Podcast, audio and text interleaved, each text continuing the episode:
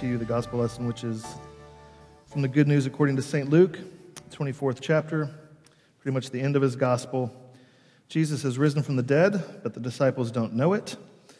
He said he would do something on the third day, rise, and they don't know what he means by that, and he's not there. So a couple of them have walked home, disappointed, to Emmaus, and he showed up on the road, and they didn't recognize him. Maybe you're familiar with the story. So he walked with them and then broke bread with them before he opened their eyes. They run back to the disciples who are back in Jerusalem. He says, They say, Guess what? We saw Jesus. And Jesus appears to them. And then we get to our passage. And I tell you all this because I'm only going to allude to it during the sermon. So give this part your careful attention and try to remember it as we consider it together in the sermon. Let's stand now for the good news. Then Jesus said to them, These are my words that I spoke to you while I was still with you, that everything written about me in the law of Moses and the prophets and the Psalms must be fulfilled. Then he opened their minds to understand the scriptures and said to them, Thus it is written that the Christ should suffer and on the third day rise from the dead, and that repentance for the forgiveness of sins should be proclaimed in his name to all nations, beginning from Jerusalem. You are witnesses of these things. And behold, I am sending the promise of my Father upon you, but stay in the city until you are clothed with power from on high. Then he led them out as far as Bethany and lifted, lifting up his hands, he blessed them. While he blessed them, he parted from them and was carried up into heaven. And they worshiped him and returned to Jerusalem with great joy and were continually in the temple blessing God. This is the gospel of our Lord.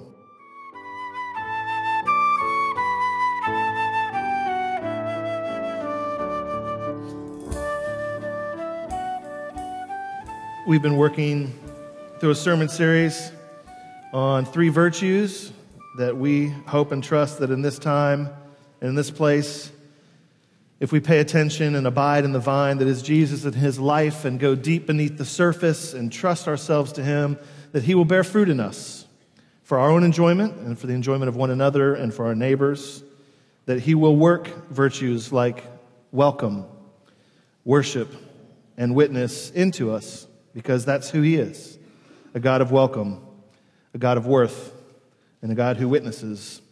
This morning, we're going to turn to the virtue of witness.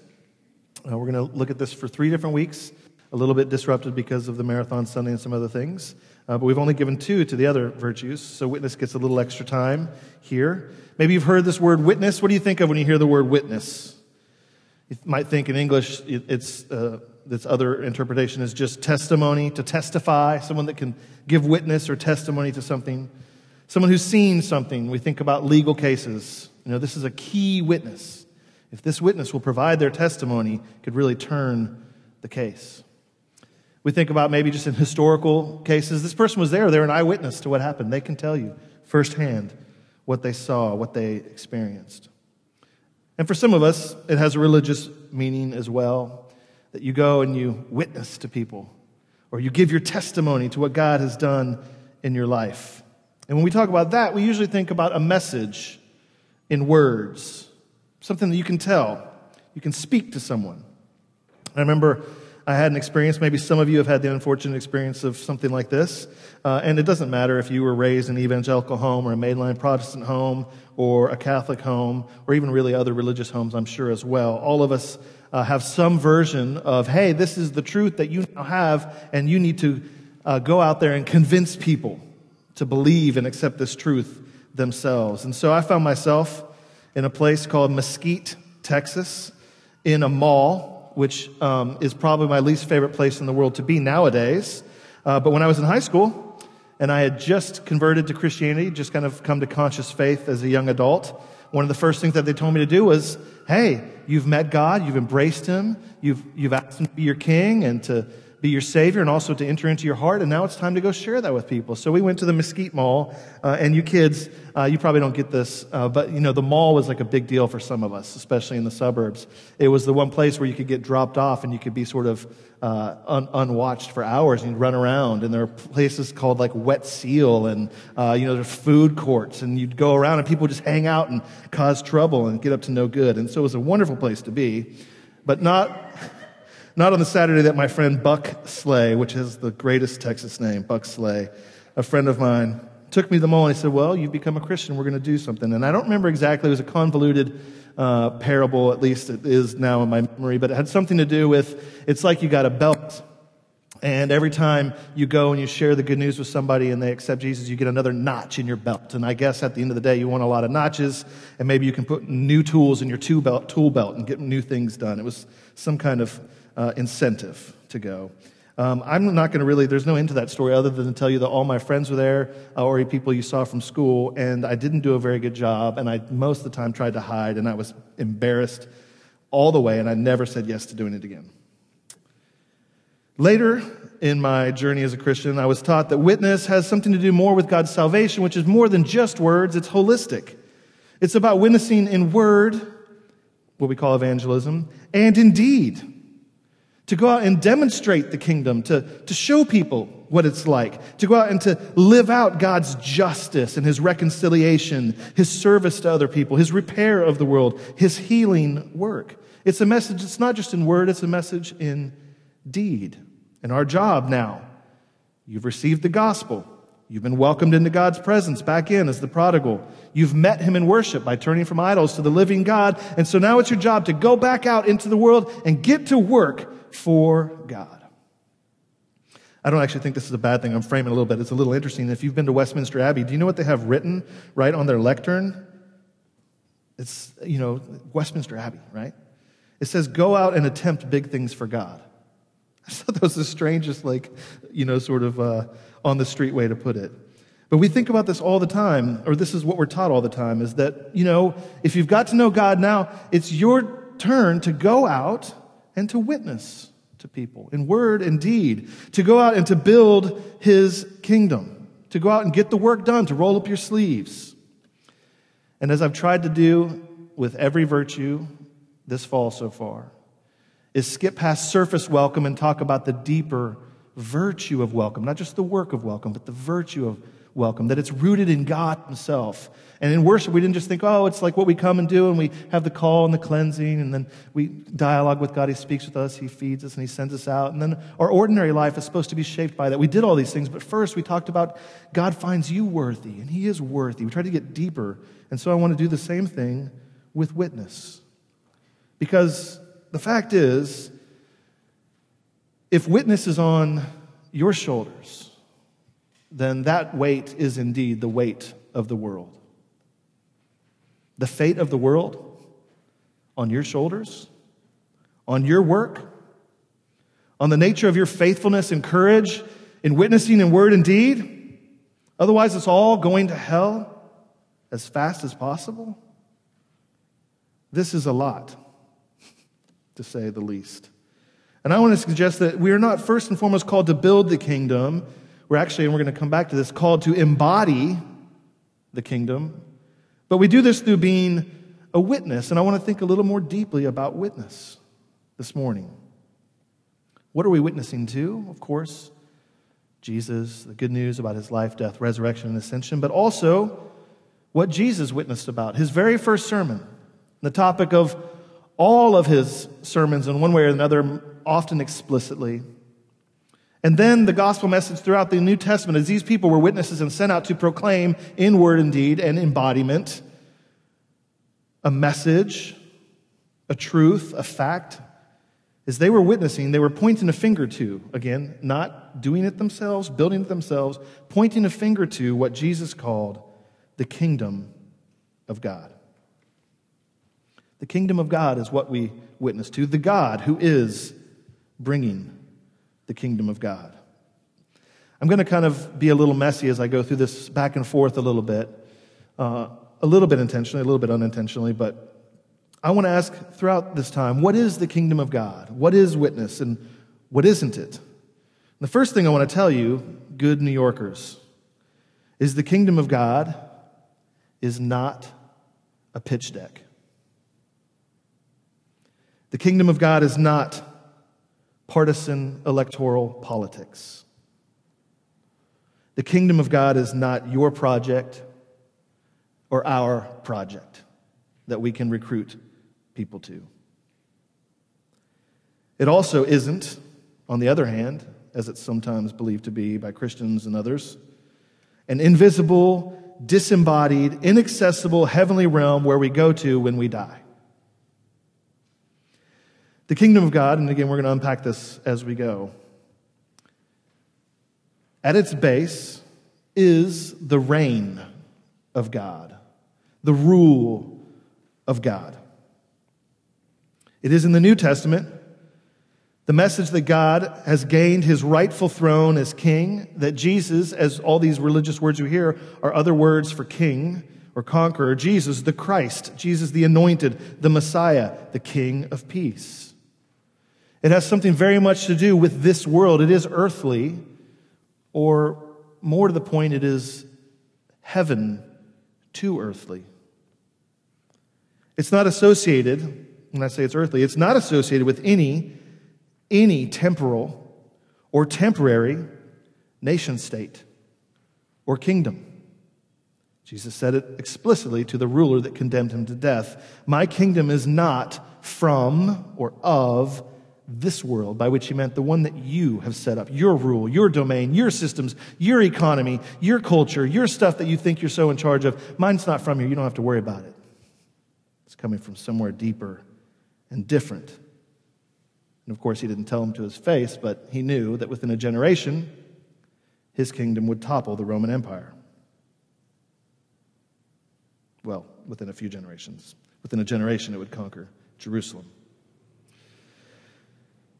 So, in some ways, the kingdom can be against our nation states, our politics, our culture, our economies. The eminent theologian and bishop N.T. Wright puts it this way The four gospel writers, their story of Jesus is bringing the long history of Israel to an unexpected climax, offered a remarkable parallel to the great Roman narrative in which Augustus and his successors were busily reinforcing in statues, coins, and other symbolic artifacts. In other words, their good news was on a collision course because the Jews too had cherished a prophecy about a coming king whose peaceful rule would extend from one sea to the other, from the river to the ends of the earth. And the four evangelists declare that this king has arrived and that his name is Jesus. I'm going to keep going with this quote, but listen to it, it's worth it. The story told by all four gospels is the story of how God became king. Not by the usual means of military revolution, or I might say, partisan electoral politics and campaigns and division and news feeds, but instead by the inauguration of sovereignty during Jesus' public career, the strange but decisive victory that he had on the cross itself. All four report that Jesus was executed with the words King of the Jews over his head. And they all knew that the ancient Jewish dream was that the King of the Jews would be the King of the whole world. In fact, if Israel's God was the creator, how could you expect anything less? And what the four evangelists were asking their readers to do as witnesses to Jesus and as those trying to convince you of their claims was to imagine this. To ponder this strange multi layered narrative and to imagine that this, rather than something else, is what it would look like when God became king. To imagine that this, what we see in the Gospels, is what it would look like when God became king. This rather than something else. Imagination. This is precisely what the four Gospels are aiming to do to us. See, it's this witness, this message that God's kingdom is achieved and inaugurated, not through us, but through Jesus' life, death, resurrection, and ascension, his current rule over all things from God's right hand, his empowerment of his people through his Holy Spirit, as Stephen read to us, which is now the fullness of Christ himself, who is filling all in all. It is a kingdom of shalom and peacemaking and rule and healing. Remember that He, beneath all of our work, is the deep, ever living King. He is the vine. And I want you to hear, as we try to unpack this, the grace of witness. Next week, we're going to talk about witness in word and its call upon us to be evangelists and to share, share the good news in word. In a couple weeks, we're going to talk about the need to share it in deed and to be witnesses in our works and in our deeds. But the first thing you need to hear before you're asked to get to work is that just like all of salvation, witness is done by grace. God Himself is doing all of the work. He's doing the work. Whatever you get to do is grace. It's done, it's achieved, it's finished. Maybe you get to participate in playing. We don't earn the kingdom, we don't usher it in. And this is really hard for can do American New York hustler people, individualists, to hear. To hear that he doesn't actually need us. We can't fail him or frustrate the kingdom and stop it. And I need you to hear this because we want to see the world a better place. And I think most people do, even even when they do terrible and evil things, somewhere deep down, there is a motivation that was like, I think this is better. This will be better for me and my people or for the world in some way. We want beauty to be highlighted. We want goodness to flourish. We want there to be truth. We want to change the world. We want to change the physical planet, the way it's abused. We want to change the ignorance and injustice in the world. We want to we want to help change any inherent selfishness by which humans mar the beauty, truth, and goodness of God and His world. And we turn to all sorts of places technology, government, education, economic transformation, arts and entertainment, personal transformation, education, all of these things in the words of Radiohead, we are busy trying to be fitter, happier, more productive, comfortable, not drinking too much, regular exercise at the gym, three days a week, getting on better with your associate employee contemporaries, at ease. I could go on for the whole song, but I won't. If you know yourself at all, you start to realize that I don't have the power to change the world. And I think we all need to hear this, but maybe you teenagers and 20 somethings and early 30 somethings need to hear this before it's too late and you wreck yourself and get exhausted. You won't be able to change the world, it's too much of a weight on your shoulders. If witness is up to you and your strength, you will fail. This is the good news is that God is his own chief witness. God has witnessed through the Old Testament to his own works and given people inspired by the Spirit to write down the works of what he's done through Genesis all the way through the prophets. And then he sent his own son to be the chief witness, the fullness, the final and complete testimony to God and who he is and his character and what he's doing. And then he, on the cross, says, It's finished. And then he empowers his people and he says, I'm going to get this work done with or without you. And so I need you to hear this good news this morning. We do have a king. He has taken care of it.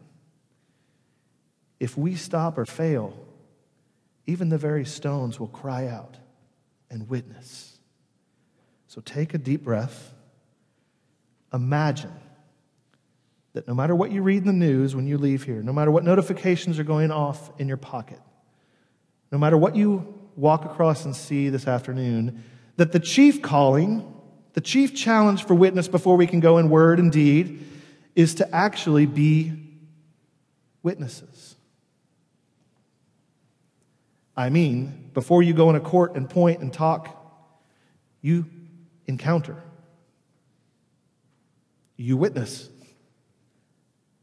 you stop and see God at work, not you.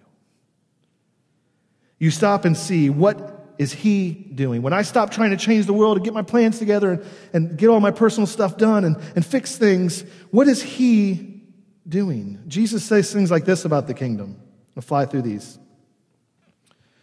What's the kingdom of God like? So the challenge is to see it, Okay, how do we do that? What's the kingdom of God like? He says, What shall I compare it? It's like a grain of mustard seed that a man took and sowed in his garden. I can't see that right now. It's a mustard seed buried in a garden. But then, and there's a lot of time, this didn't happen overnight, probably doesn't happen in one season, but eventually it grew and became a tree. And then the birds of the air made nests in its branches. Again, he said, What shall I compare the kingdom of God? It's like leaven that a woman took and hid in three measures of flour. Well, I can't see that. What mysterious work is it doing in there? Oh, wait. The loaf is rising. I'm not even doing anything until it's all leavened. That's how Jesus compares the kingdom. And suddenly we're a little more mysterious now, aren't we? A little less busy. Asking questions like, well, help me see. How do I see? And then we're in good company People like Nicodemus, a ruler of the Jews, someone much studied in the scripture. I promise he knew his Old Testament better than you know any of your testaments. There's a man of the Pharisees named Nicodemus, a ruler of the Jews. He came to Jesus at night and he says, Rabbi, we don't understand. No one can do these things unless they're from God, but what am I seeing? Jesus says, Truly I say to you, unless you're born again, you can't see the kingdom of God.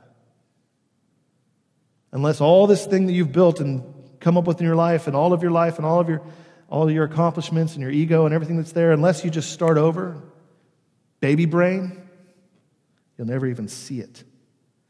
You won't be able to see it. The wind blows where it wishes you hear it but you don't know where it comes from or where it goes. That's how you get to see the kingdom. His cousin john the baptist wondering I'm hearing reports. I'm in prison. Looks like they're going to put me to death. This isn't going so well. So I send my people over to Jesus and I say, Are you the one who is to come, or shall we look for someone else? Are we going to get this show on the road, Jesus? Jesus says, Go and tell John what you hear and what you see. The blind receive their sight, the lame walk, lepers are cleansed, the deaf hear, the dead are raised up, the poor have good news preached to them. Blessed is the one who's not offended by me. His own cousin, like, man, I've been preparing the way for you for a long time. Are you going to show up? Go tell him to look and see. Not just what he's thinking about, not just what's on his mind and his timeline, but look and see. Look deeper. See the healing. See the proclamation. See the kingdom. He says it one more time when he sends out 72 disciples to embody the kingdom, to be witnesses. He says, You're my witnesses. I'm going to send you out. They have this like little missionary enterprise in the middle of his ministry. And they come back so excited. They're like, I can't believe it. I can't believe it. We witnessed and people like bought it and they came around. They're all excited. And then we healed people and we actually like made things happen. It was so awesome. And he says to his holy father, he turns to the side and he prays and he says, Thank you, Father, Lord of heaven and earth. Thank you that you've hidden these things from the wise and the understanding, but you've revealed them to little children. This is your gracious will. Then he turns to his disciples and he said, Blessed are the eyes that see what you see. I tell you, so many prophets and kings desired to see what you see, and they didn't see it. To hear what you hear, and they didn't hear it. But blessed are your eyes, for they see. So, this is really my main point with a couple applications this morning. We must first witness God's work before we can be witnesses for Him. This means that the first job is to learn to see, to ask Him to open our eyes, to be in a place of humility. What am I supposed to do? I don't know. Where are you? I'm not sure. Are you the one? Is this the right kind of work? To pay attention to Him more than to our agendas, to ask Him to help us see beneath the surface. And this requires being still, watching, learning, studying the scriptures in relationship. I have really three quick applications of how this, a process of how this works. How do you learn to see? Well, by real, ongoing relationship, to witness Jesus interacting with you and others, to be in real, vital, active relationship with Him. On the front of your bulletin, it says Victor Hugo himself wrote, Let your religion be less of a theory and more of a love affair, less of a white paper, more of a relationship, less of a pitch deck, more of personal loyalty and connection. And the good news is that when you pay attention to him, you find that you have the presence and love of the King of the universe. And that's the change that we really want and need. That at best, we only have a partial picture, maybe even a belief. At some places right now in the world, his kingdom seems much harder to see perhaps than in other places. Flourishing is happening a little more here in this season than in that one. In all of these times, we still need to believe that we have a king who is taking care of us, who is entirely able and is entirely good, who rules the whole world, indeed has everything, the whole cosmos in his hands, and yet he is near and tender to you, embraces you, speaks to you, washes you when you get dirty in the world, pledges his love to you, defends you from all enemies, teaches you, feeds you, died and was raised for you.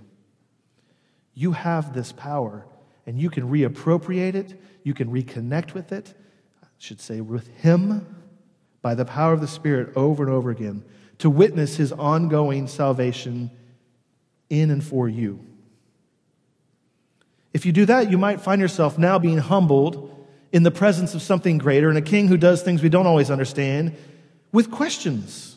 And I've, this has also been like a sub theme throughout the series to be people in our time and in our place with all the talking heads the lack of real relationships and just the ideas and the enemies and all the chatter and talking and hatred without any real connection to be a community of people that ask more questions than gives answers. Of course, we can say like Peter and John did when they were in the New Testament, like people ask us what we have. We say, I don't have a lot. I don't have gold. I don't have the strategies. I don't have all the power, but I do have one thing, and I share it with you, and that is the knowledge of Jesus and his power. But besides that, we have a lot of questions. The disciples did it. Did you hear? They were walking and they had questions. They're like, I don't know. I was reading the scriptures. Is this what he's up to? It doesn't make sense. I'm not sure. Let's keep talking about it. And then Jesus shows up. They don't know it's him. Jesus, or friend, walking down the road. Haven't you heard about these things? What's going on? We don't understand. Help us to know. They had Jesus walking with them. Then they have him in the room, and it still says they're flabbergasted when he reveals himself. They're like, What? He's like, Give me some fish to eat. They're like, Really? They have to keep depending on him for answers. It's not like a here's a test, now you're the expert, go out and witness in the world. Get that career going. No, ongoing dependence. And this is a very low hanging fruit application, but let me give you one. In a time where everybody in our world seems to say that the only thing that really matters is, well, one, whether you're rich, poor, black, white, but especially whether you're right or left. I mean, you can't go anywhere without hearing this, right? What if we were people of questions more than answers? I know the answers. I'm going to get my way. I'll recruit enough people to my side and we'll crush the enemy. Okay? I've been around, I read. I mean, a lot of the American church is totally bought into this as their strategy for the kingdom of God. What if you had questions, just as individuals with people? You could even put it like this Oh, you identify as a conservative. That's cool. Um, you know, the root of that means you want to conserve something. That must mean there's some things in the past or in the history or in your own um, inheritance or your own tradition that you think is really beautiful and that you want to stand on the shoulders of people that went before. There's something good that happened that you want to conserve and bring forth for people in the future. What are those things? Tell me about that. Oh, you consider yourself a progressive. Uh, before I flame war you through all my fears of what you might take from me, I have questions. You want things to progress. It means that you've probably noticed that there are some things in our systems, in our world, and in our relationships that can be improved, that need to change, that have left some people out, that have really harmed others. Uh, you want us to progress. What are the things that you want to see be better in the world, and why? And then maybe your old little bumper sticker, like drop the mic thing, can just be like, I think that we can discuss so many of these strategies, but the only thing worth conserving is love. And the only thing worth progressing is in is love. And we can talk about the details, but the reason I know this is because I experience on the regular the love of God, even though I don't deserve it. Even though I don't do a good job of being faithful to what He's done for me in the past and bringing it into the future and giving it to others. Even though I'm not faithful enough to progress as much as I ought and I just stuck and stay in my own ways, He still loves me. Isn't that a different kind of conversation? I think if you will witness God and His work and trust that He's taking care of it, and then be free to ask a lot of questions, then you will begin to see the kingdom more and more. You will see it happening in ways that you don't understand. You'll see it happening in the ordinary things as well as in the extraordinary things, trusting that He's not only taking care of the history of nations, this and other ones, to His own end, and for the good of all who love Him, and for the glory of the coming renewed world, but you will see Him in really ordinary things. Do you know what the word in Greek is for witness? I'm going to tell you a logical fallacy. You're not supposed to do this as a preacher, but I'm going to do it and then explain to you I'm doing it, and you're still going to like it. Martyria. It's where we get the word martyr. Now, that's what, not what witness originally meant. It meant all the things we've said. It only later came to mean the word martyr. It's the word martyria, it just meant witness. But so many people witnessed with their lives in such a way by going to die excruciating, painful, ordinary deaths that seemed to be the kingdom of God being squashed out by the world and all of its hatred and division and othering and agendas. That through their death, the kingdom of God somehow came and transformed the ancient world. As they said, the blood of the martyrs, the witnesses, is the seed of the church, and a new world order indeed was born. Ordinary witness turned into extraordinary witness so that people could see even the flames, the lions, angry hordes, the crucifix, their enemies, the sword, now no longer as just ordinary terrible things to avoid, but instead the door into more kingdom. What things will we see? If we witness God's ongoing work. If we do what these disciples did, which was to have ordinary meetings with ordinary believers, to break ordinary bread, to pray, to wait for power on high, to ask questions, to seek and to find, to ask and to receive. Friends, to witness God's work as He builds His kingdom is grace through faith. Only when the power is coming from the deepest source, that is Him and not us, will He ask you to join into His work, to grab a work belt and a hammer, and to get to work, and then by grace through faith to put new notches on your belt and to have you be a part of His kingdom as it goes forth. May God help us to witness Him in this service in this week. In the name of the Father, and the Son, and the Holy Spirit. Amen.